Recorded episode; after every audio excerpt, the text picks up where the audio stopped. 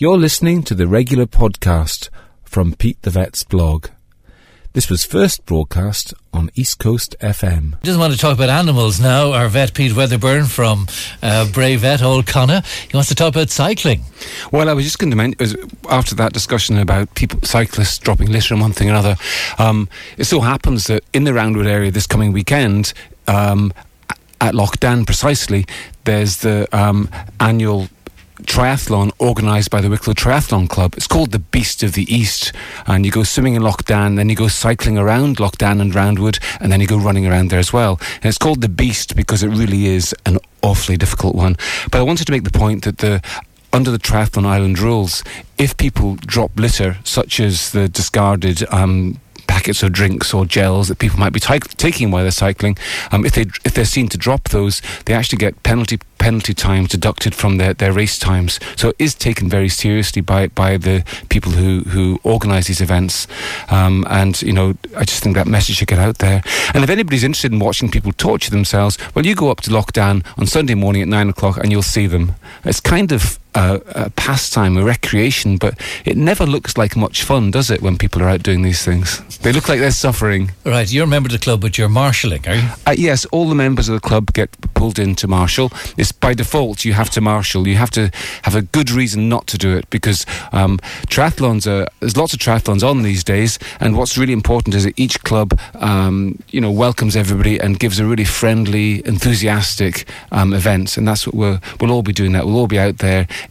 egging everybody on and trying to, on, trying, on trying to make them feel good about themselves as they torture themselves. Okay, thanks for that, Pete. Pete Wedderburn, our vet from TV3 and uh, Bray Vet Old Connaught, and um, Pete writes in the local papers here, but also um, in the Daily Telegraph, so he knows the stuff. If you have any questions, you can uh, grab them in at 087 77 11 103.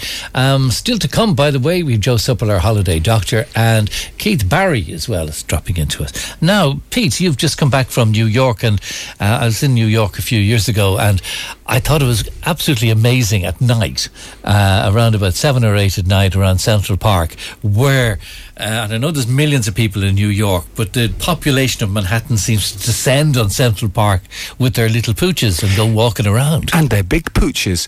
I mean, it's it's it's a great example of how you don't need to have lots of space to keep a dog, to keep even a big dog. And um, I, it was my first visit to New York, and I was fascinated by the various different animal aspects of it. And Central Park is one of them. Number of people walking their dogs. You're right. Um, and also the, those horses in, in Central Park is quite controversial, actually. Um, you know, you get you get in a horse uh, in a, uh, in a sort of uh, what do you call it, like a carriage, and you get driven around by a horse, and it's the same sort of thing that happens in Stephen's Green, um, in Dublin. But in New York, it's become quite controversial, and lots of people want to get those horses banned because they feel there's too much suffering of the horses um, while they do their tourist thing. And I have to say, I I, I, know where people are coming from, but um, the horses I thought looked quite well looked after, and um, I think there's much greater animal related issues going on, such as the factory farming in the States. You know, the, the, the, the, amount of meat that is eaten there. You can buy very cheap meat, and people have sandwiches with like 10 or, or 15 layers of ham in between two bits of bread. They eat masses amount mm. of, of meat. And does the beef come from Argentina or does it come from the United States? I think it comes from the States mostly. Um, and I think that the, you know, the, the, the level of intensive farming um, that goes on over there without animal welfare controls such as we have in Europe is quite astonishing. And, um, you know, I think that if I was focusing on animal welfare issues in the States, that's where I'd start rather than with these with these horses. But there you go. It's it's become a very become political football in, in the states, um, and um, as has the first event which I came, which I went to, and I went to New York, which was the Pride March, and I was um, you know this Pride March is quite astonishing. We have one in Dublin, but it, the one in New York it went on for four or five hours. These people in colourful clothes or indeed without colourful clothes going past you. And what interested me was that they also had dogs there. Um, and, and, not only dogs but other pets. One man was holding a cat, and, and he, he also had a parrot on his shoulder. So New Yorkers are mad about their animals, and that includes dressing them up and making them look very fancy for the Pride March. Um, we also visited some of the um, New York veterinary facilities. In particular, there's a, a remarkable facility called the Animal Medical Center, which is an eight-story purpose-built building. We think we've done well at Bray Vet with one story And they've Yeah. done eight stories, and um, they have 80 vets working there with 300 staff. And this is a, a non-profit. Um, facility. It's it's it's done. It was set up as a charity. Um, they do actually charge people um, regular veterinary fees, but they do help out when people are stuck sometimes. But the, the, what ama- the, the amazing thing is not just the size of it, but the, the the quality of the veterinary care they provide. They do things like CAT scans, MRI scans. They do full dialysis for dogs. So if a dog has kidney failure, they can have a machine that looks like a big robot that sucks out all the dog's blood cleans it and squirts it back into the dogs. Now, that sort of facility is not only not available in Ireland, it's not available in the UK. So here they have it in a charity funded um, facility in the middle of New York. It's quite amazing. So um, they also do things like acupuncture, rehabilitation therapy. Almost anything that you can imagine that could be done to treat dogs and cats is done at the Animal Medical Centre, and it, it- I, they, were very kind to give us a two-hour tour of the place, and I was deeply impressed. Very Uh, good. So there's your aspiration now. Planning permission in Bray for an eight story. Uh, well, it started with what we got good foundations on the one story, so maybe we can get a few more stories on top of that one. Listen, a couple of questions have come in, Pete. Great. Uh, Pete, uh, my dog has no appetite in the hot weather. Would you recommend dry food instead? That's Charlie in Arklow. A lot of dogs don't eat as much in hot weather. It's partly because they don't need as much food because they obviously don't need energy in their body to keep them warm. So um, they, they tend to be less interested in any case. So I would accept that you're probably going to give your dog maybe um, one third less food than normal. And as long as they're bright and they're well, I wouldn't be too concerned about it.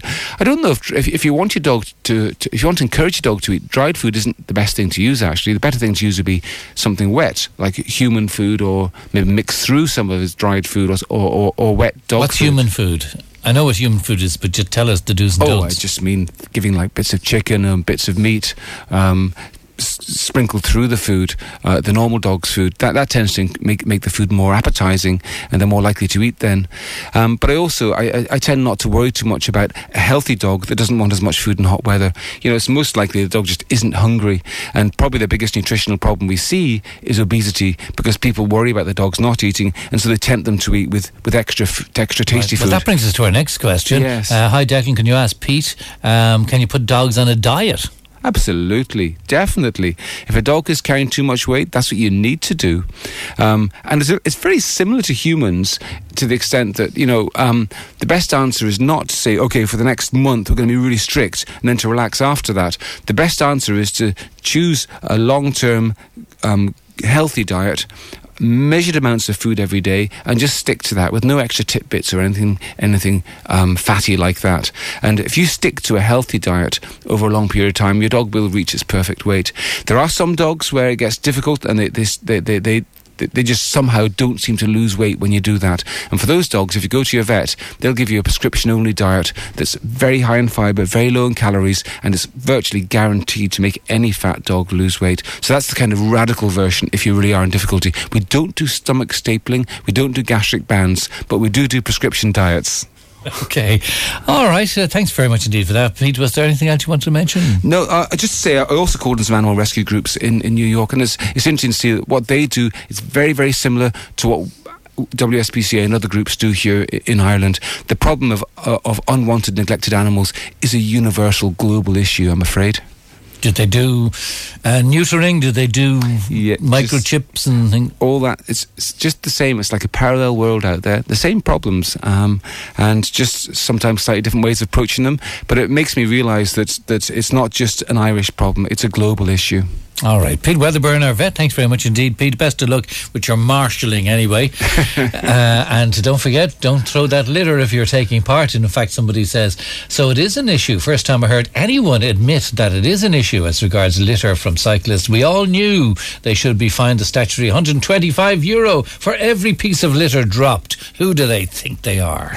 You'll be marshalling and uh, watching out for that, Pete. If they, anybody drops bed litter watch out 10 minute fine Pete's on the case. All right, he's got his park ranger hat.